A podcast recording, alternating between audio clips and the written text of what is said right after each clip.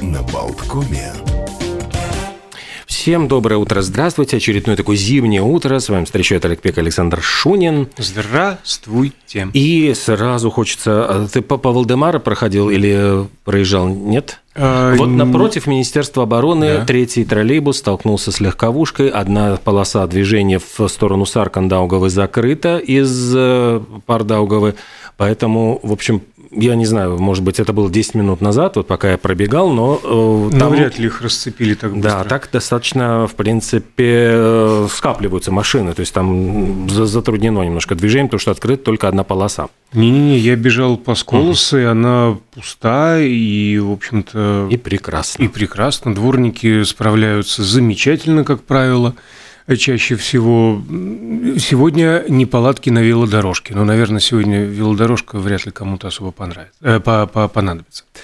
А, тем не менее, да, начинаем. 13 декабря. Доброе утро. Олег Пека, Александр Шунин. Что у нас обычно в это время? Киевское время. Давайте не отказывать себе в этой привычке. Мы живем рядом, но хорошо ли мы знаем друг друга? По будням на Радио Болтком слушайте программу «Киевское время» об истории, культуре, современной жизни Украины, о героях прошлого и настоящего. «Киевское время» на Радио Болтком. Ну и давайте узнаем, может быть, интересные такие любопытные факты из истории, связанные с Украиной. И малоизвестные, вот э, я, например, с удивлением узнал, что вот в 1846 году в этот день родился Николай Александрович Ярошенко. Это портретист, художник-передвижник, который э, дружил, с, ну, практически был участником всех, ну, учился у Крамского и с ним затем очень долго дружил со своим учителем. Э, У него была на квартире его собирался весь цвет, просто вот вся интеллигенция э, Петербурга. И интересно, что он, оказывается, еще и дядя э, известного революционера Бориса Савенкова. А еще э, просто я сразу, ну, когда начал смотреть на картины написанные, э, классическая картина из Третьяковки, которую наверняка все видели, «Студент», она э, часто очень украшает обложку романа «Преступление и наказание», как портрет Раскольникова, вот э, один в один, хотя Это она вот из вы- вытянутая фигура такая, да, да? да, да. Вот это вот знаменитая его э, картина, причем говорят, что он э, написал этот образ э, с молодого украинского художника Филиппа Чирка, но в современном произношении Чирко, который учился в Киевской рисовальной школе, приехал в Санкт-Петербург, встретился с Николаем Ярошенко, и, очевидно, тот э, зарисовал вот фактуру и сделал его героем своей картины. Ну и говоря вот о том, э, отец у него был генерал-майором, ну, тогда еще, когда он родился, был офицером, и он очень хотел, чтобы сын пошел по его стопам, сделал военную карьеру. И поэтому его отдали в военное училище. Он учился в Полтавском кадетском корпусе, э, потом был в, первом кадетском корпусе Санкт-Петербурга. Причем говорят, что там он ну, себя проявил достаточно так, ну, а, выступил против э, во время возмущения кадетов, там, когда придирки были начальства. Он был, ну, его объявили зачинщиком, хотя говорят, что он просто взял вину на себя. И из-за этого пострадал, параллельно обожал учиться. Он экстерном закончил Императорскую академию художеств. Посещал, э, в общем, я понимаю, э, с утра на плацу маршировал, а вечером бежал э, учиться у Крамского. И Иван Крамской стал с ним очень близкими, они стали друзьями, и он дебютировал уже на четвертой вот передви- передвижной выставке, стал участником передвижников, и стал, как кто это говорил, потерял эту цитату, после Крамского, вот Крамского называли разумом передвижничества, Ярошенко его совестью. И Тут самое это интересное, что страшным ударом для Ярошенко стал ну, фактически распад этого товарищества. Они же, у них было товарищество передвижников, а в какой-то момент Куинджи, Репин, они вернулись в реформированную академию. Они объясняли свой ну, выбор тем, что хотели бы мы учить слушателей реалистическому искусству. Стены-то не виноваты, но, дескать, э, они же были против академии. А Ярошенко возражал, дело в измене идеалам товарищества. И настолько возмутился, что свою картину «Иуда» он списал с портрета Куинджи. Представляешь? С фотографии Куинджи написал Иуду. Вот, ну, это вот чувствуется, что человека пробрало. Да, ну и скончался он э, в 1898 году от сердечного приступа, когда, говорят, бежал под дождем и до дома с горы Большое Седло. Он писал с натуры горы, обожал, э, ну, у него портреты были и горы, а в гостях у него на Ярошенковских субботах были Сергей Рахманинов, Федор Шаляпин, Константин Станиславский, Глеб Успенский, Дмитрий Менделеев. Ну, то есть, ну, вот все, вот кто мог только быть в то время. А продолжим тему творческой интеллигенции. В этот день, в 1903 году, в Одессе появился на свет Евгений Петров, э, писатель, соавтор Ильи Ильфа, но настоящая его фамилия это Катаев, потому что с Валентином Катаевым они братья. Но и вообще Вообще, э, согласно э, ну, официальной биографии, его автобиографии, он появился в 1903 году, но на самом деле выяснили исследователи на год раньше. И почему он себе один год скостил, не совсем понятно. Но как бы то ни было, а, родился он э, в семье учителя Петра Васильевича Катаева, сына священника из Вятки и а, дочери полковника Евгении Бачей, и по семейной версии Бачей были родственниками Гоголя.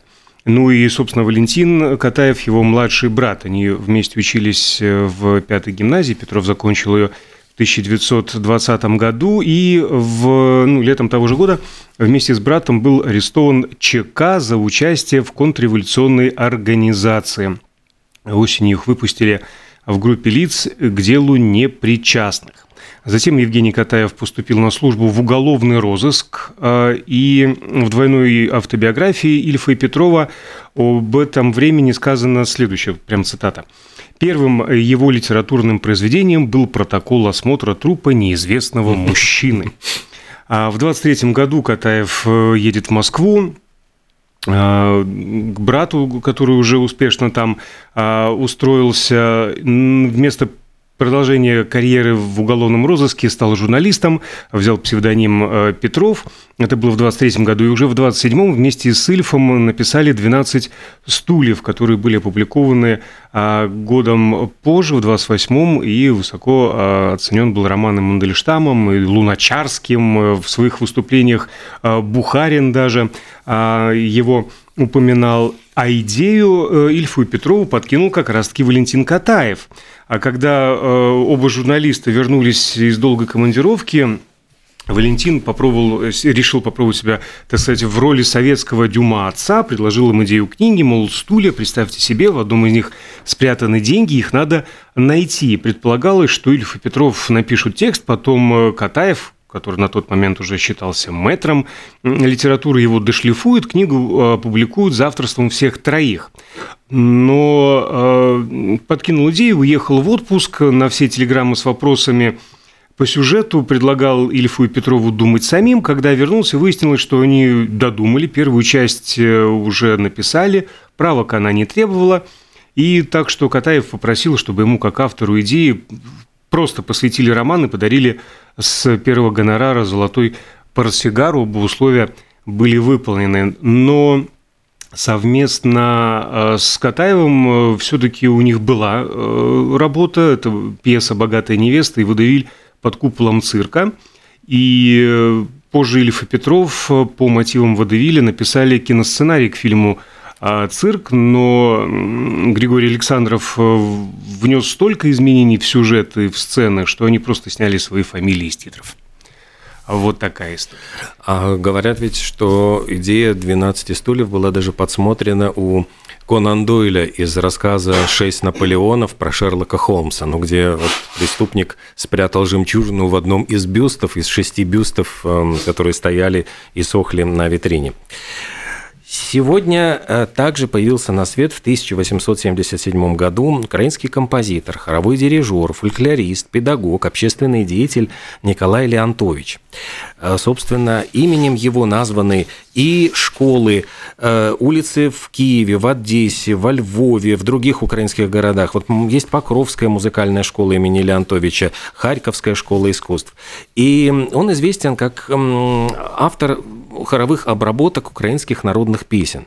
Причем с одной из них нам вот вот «Дударик», «Казака несут», «Ой, не из-за горы каменной», но одна из них «Щедрик», она неожиданно получила второе рождение. Дело в том, что вот он над этим э, вариантом «Щедрика» работал практически всю жизнь. Первая редакция была где-то до 1901 года, потом в 1906 вторая, потом была третья, четвертая и, наконец, пятая уже незадолго до смерти. И впервые вот «Щедрик» был исполнен хором Киевского университета в 16 году, где он работал в Киеве. А, вот. Ну, а затем в 2021 году «Щедрик» был впервые исполнен в Соединенных Штатах Америки на концерте в Карнеги-Холл в Нью-Йорке.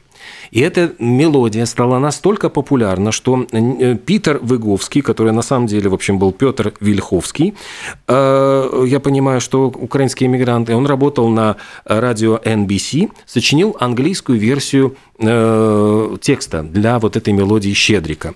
И вот, внимание, эта мелодия тан-та-та-тан-тан-та-ра-тан, тан тара тан тан тара Наверняка вы ее слышали. Это знаменитая... Carol of the Bells. Carol of the Bells. Знаменитейшая рождественская мелодия, которая... Да, исполняется в основном на колокольцах. Да, вот, и есть и вот, господи, как я забыл, как она называется, ну как это пентитлон, как это вот есть группа акапельная, которая поет, но рассказывают, что она вообще стала популярной в 70-х годах, потому что акапельная группа Swingle Singers ее исполняла, и эта мелодия попала в рекламу шампанского которую под, ну, очевидно, под, под Рождество. Там, и ее крутили по всем, я понимаю, телеканалам, и она просто, ну вот, раскрутила эту песню просто до небес.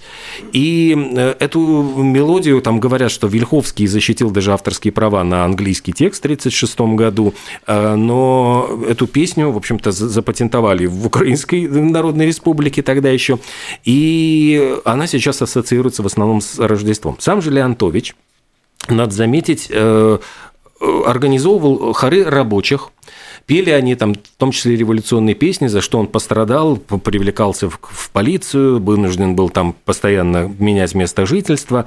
Но, э, к сожалению, вот он трагически погиб в, 20, в ночь с 22 на 23 января, когда он находился у своего отца в селе Макаровка э, Гайсинского уезда. Он был убит информатором Гайсинской уездной комиссии ВЧК Афанасием Грищенко. Причем Э, имя убийцы было установлено только в 1990-х годах, когда открылись архивы, я понимаю, там, очевидно, э, ну, КГБ, и обнаружили инф, ну, вот, эм, рапорт, который раскрыл э, имя убийцы. За что?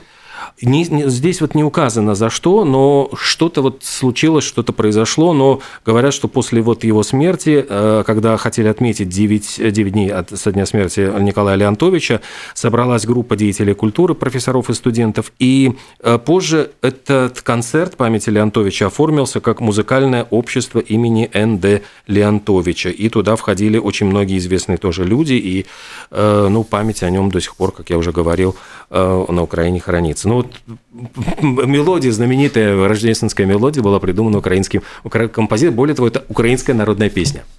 А на этом моменте давайте сделаем паузу в эфире.